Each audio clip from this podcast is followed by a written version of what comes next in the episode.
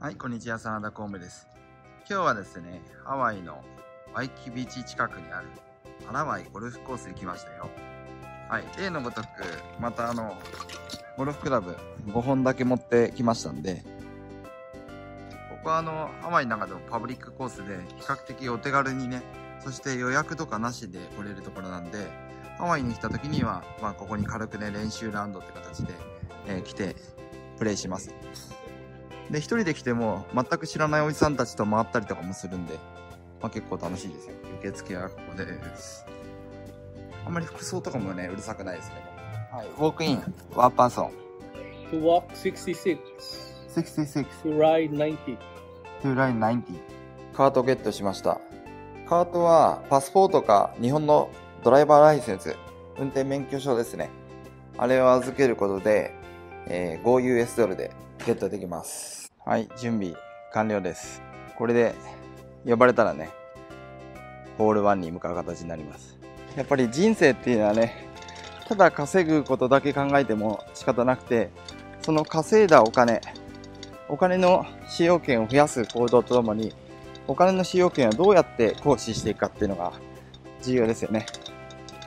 そういう中で、やっぱりこの狙った無駄、好意的に作った無駄、これをしっかりと楽しむっていうことも非常に重要だと思うんですね。いや、気持ちいいですよ、ゴルフ。ダイヤモンドヘッドを眺めながらのゴルフね。はい。他の方はカート使ってますけど、僕はトロリー使ってるんで、ゆっくりと歩きながらですけど、どうせ前も詰まってるんで、そんなに急いで行ってもね、しょうがないですよね。ゆっくりゆっくりやってます。で、ちなみに趣味がないっていう方もすごいいるんですけれども、趣味がない状態って非常に危険だと僕は思います。はい。やっぱり人生っていうのは、まあ誰でも死ぬことは決まってるんですけど、その死ぬまでの過程に、まあどれだけね、たくさんなことにアンカーポイントを張って、そしてそれぞれ一つ一つに夢中になっていけるか、目標を持って、さらには目標ありきの過程を楽しむことができるか、そのバランスがね、非常に重要だと思うんで、全く何もやることがない、趣味もないって方だと、まあ、一つもアンカーポイントがない、そういう状態だと、輪ゴムがね、ビンビン張ってる状態じゃなくて、輪ゴムがゆるゆるの状態になってる。で、まあそこはね、非常に危険じゃないかなっていうふうに思いますよね。先日ですね、問い合わせで、あの、まだ何もビジネスを始めたことがない。でさらにはサラリーマンとしても、家業の酪農をやってるから、えーまだまともに会社に就職したこともないっていうふうにおっしゃる方がいらっしゃったんですね。まあその方は、あの、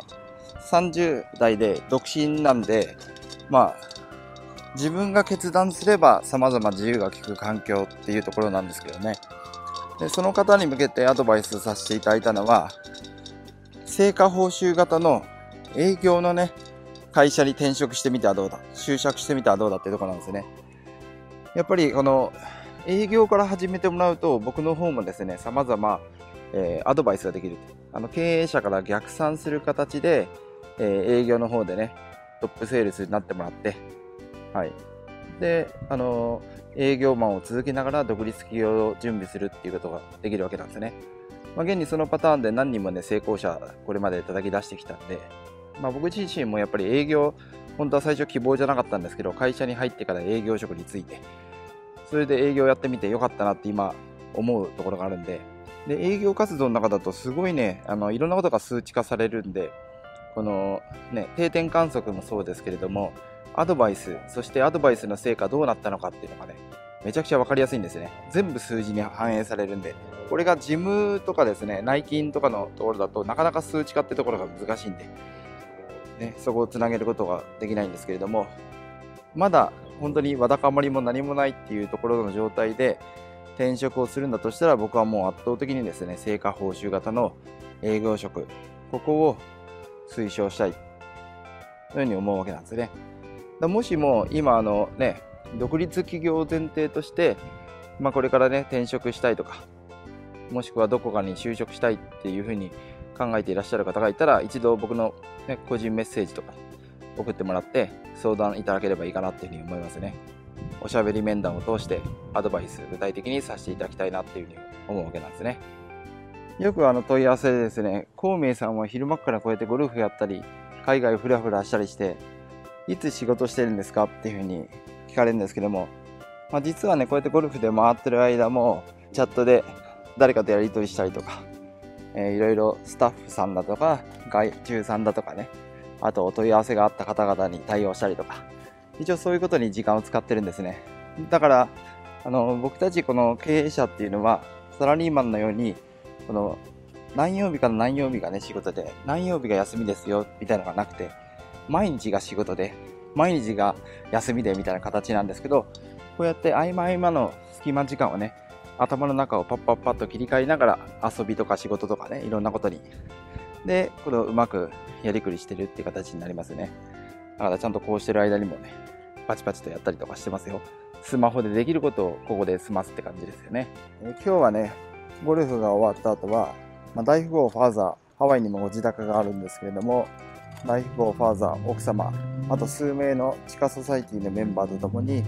えー、ステーキハウスに行きますね。はい。いやこのハワイは面白い人がいっぱいいますよ。おそらくこうやって一緒に回ってる方々も、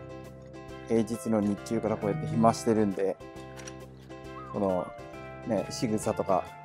あとは言動とか見てると、おそらく長年生き残り続けてる修羅だと思います。皆さんの年齢的にもね、結構上の方なんで、60代ぐらいの方々ばかりなんで、こういうゴルフ場に来るとね、たまにね、電話番号交換したりとか面白いこといっぱいありますよ。修羅の集まる街、ハワイ。これね、ほんとずっとこうやってカートで歩いてるんで、手押し車で。結構健康的ですね。まあ、ハワイって言うと普通はなんか海しか想像できないかもしれないですけど、実はこのゴルフに関してもね、たくさんゴルフ場があって、修羅が楽しめる場所でもあるんですよね。はい。リバーサイド。まあ、右側に反れちゃったらボールが川に落ちちゃいますけどね。この環境最高ですよね。ここね、ちょうどまっすぐ行くと、あの、ワイキビーチです。ちょうどワイワイキビーチの裏の方のこのリバーですよね。はい、じゃあこれから打ちたいと思います。ティーショット。皆さん打ってますね。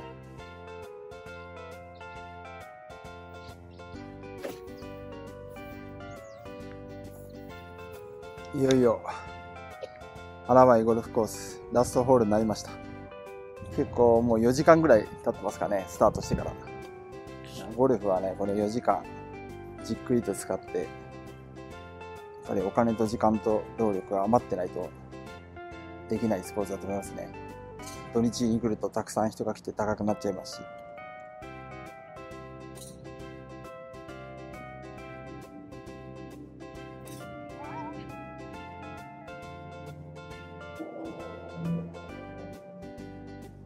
最後のホールは大幅なミスショットで、ボールどこ行っちゃったかな。まあでも、素晴らしい景色の中に、こうやってね、ゆっくりとゴルフができること自体、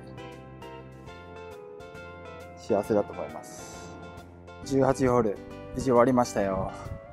スコアの方はボロボロでしたけれども、とても楽しかったですよ。足腰たくさん強化できたかと思います。ずっと18ホール歩いてたんでね。これからアラモアナホテルに戻って、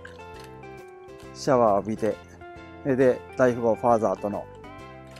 モートンズステーキハウスでのディナーに備えたいと思います。今日もご視聴ありがとうございました。